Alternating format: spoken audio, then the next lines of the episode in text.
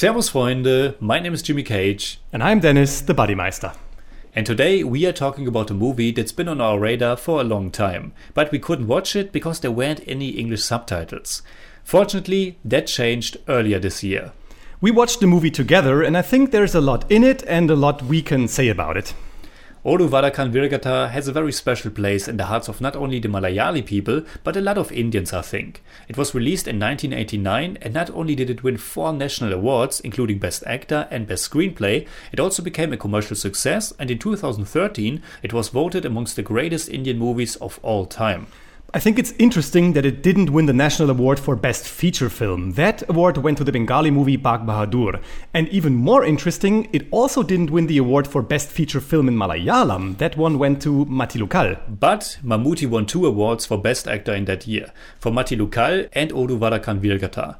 And the movie also won seven Kerala State Film Awards, including Best Popular Film. But I think we've expressed our opinions on all these awards. They oftentimes don't really reflect if a movie is any good or not. Yes, but please don't stop the video now. It's meant in a more general sense because we actually liked Oru Vadakkan Veeragatha. I think this movie is a genuine experience. It's not without its flaws, but yeah, it's certainly a remarkable accomplishment and it's filled with so much cultural identity. And of course, the story and the twist that the screenplay has in store for it is quite fascinating. I think we have to reach back a little. Oru Vadakkan Veeragatha was written by M.T. Vasudevan Nair and directed by Hariharan. The story is based on a part of a collection of medieval Malayalam ballads called Vadakkan Pattukal that presented stories of heroes and heroines. And the characters of this movie, Chandu Chekavar, Arumal Chekavar, and Uniyarcha, are also a part of that.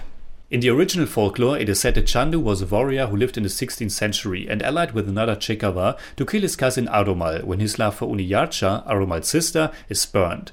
From this moment forth, Chandu is called Chadiyan Chandu, meaning Chandu the betrayer or deceiver.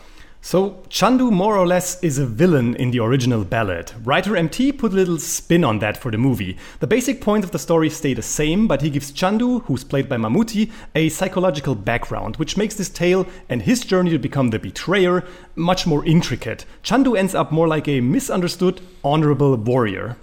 Oru Vadakkan Veeragatha is really all about the feud between Chandu and Arumal, which is already fueled in their childhood and pervades their whole beings. Though it has to be said that Arumal is the one who triggers everything because of his envy and jealousy towards Chandu, be it because of his father's affection for Chandu or his inferiority in Kalaripayattu, the martial art. Yeah, Kalaripayattu plays a major role in this movie, and it might be the reason for some to call this a classic of Indian cinema. There's a lot of Kalaripayattu in this movie, and it's one of the reasons that it has such a dense cultural identity, because this martial art is loaded with rituals and philosophies that are inspired by Hinduism, Ayurveda, or yoga, but also dance and performing arts. I love the fight sequences. They are well choreographed and also well shot, and they give the movie a certain kind of epicness that probably wouldn't work without them. Because the story itself, as fascinating as it may be because of this little spin, is still pretty basic and doesn't really suffice to make a 170 minute long movie out of it. Even with all the fighting, it's still a bit too long in my mind.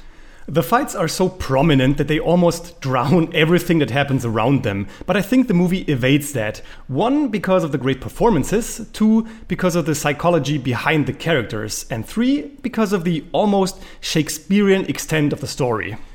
There are a lot of houses and clans and chikavas. All the names that are dropped really made our head spin, and we got lost more than once and had to check Wikipedia for the story.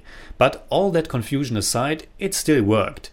Yes, it drags a little bit, especially towards the end when everybody prepares for the final battle between Chandu and Arumal, but at least it feels kind of coherent and it's not like a little bit of this and a little bit of that. I think the cultural origin of the duel, of two people standing opposite each other fighting for survival, complements the psychological aspects of the story. It's really a classic tale of love and death and all that, but it's not rude or insensitive in the way it tells the story. The fighting is brutal though, especially the bloodbath that Chandu causes at the end. That's true, but other than that, the movie actually has some fine nuances.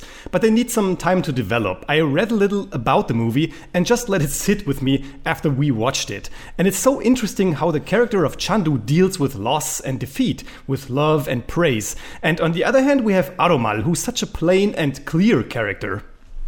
For many people, this is Mammootty's greatest performance, and while I'm not so sure that I agree with that, I can totally understand it. He gives Chandu a certain modesty that borders on submissiveness when it comes to Uniyarcha. But he can also be fierce when he needs to, and it's of course in these moments when Mammootty just pierces you with his eyes.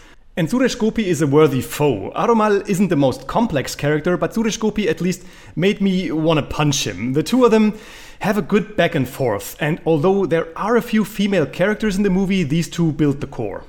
Yes, there are four female characters in this movie that are in some way connected to Chandu's life Uniyarcha, Kunjinulu, Kunji, and Kutimani. Now, the latter three aren't really doing anything but crying or worrying. Uniyarcha is the only one who actively does something that forms her character. She's actually quite interesting because of her almost insidious nature. She's the love of Chandu's life. They've grown up together and also have been promised to each other for marriage, a promise that eventually gets ruined by Arumal. Uniyarcha is an interesting character, but it's actually a shame that she was kind of downgraded to a simple housewife in this movie, because in the collection of ballads, Uniyarcha is a legendary warrior and heroine. She's revered in Kerala for her martial arts skills, and courage, and she became synonymous with empowered, independent women in Kerala. Her name became a symbol of beauty, bravery, and fierce independence among Keralite women. Wow, in that case, it's really a shame that she wasn't used in that capacity in the movie. I mean, we can see her train and fight with the sword in the beginning, but when she gets married or even before that, that aspect of her character disappears completely. Sadly, yes.